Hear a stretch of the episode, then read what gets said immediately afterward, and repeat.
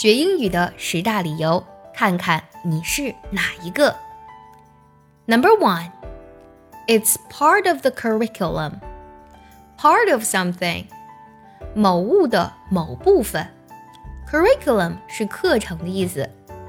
很多人学英语是因为它是课程的一部分。Number two, to chat with friends.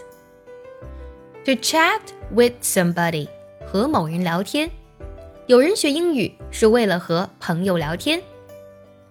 Number three, to find a job abroad.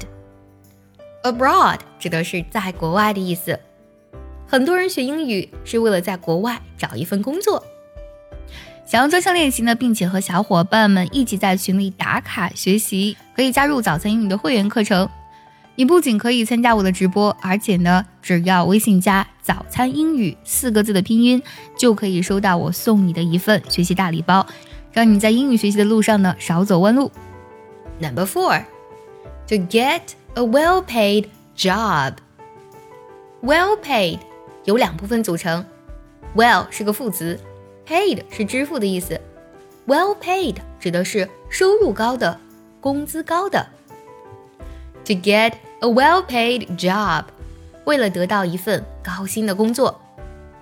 Number five, to read English books。很多人学英语是为了读英文的原版书籍。Number six, to study in an English-speaking country。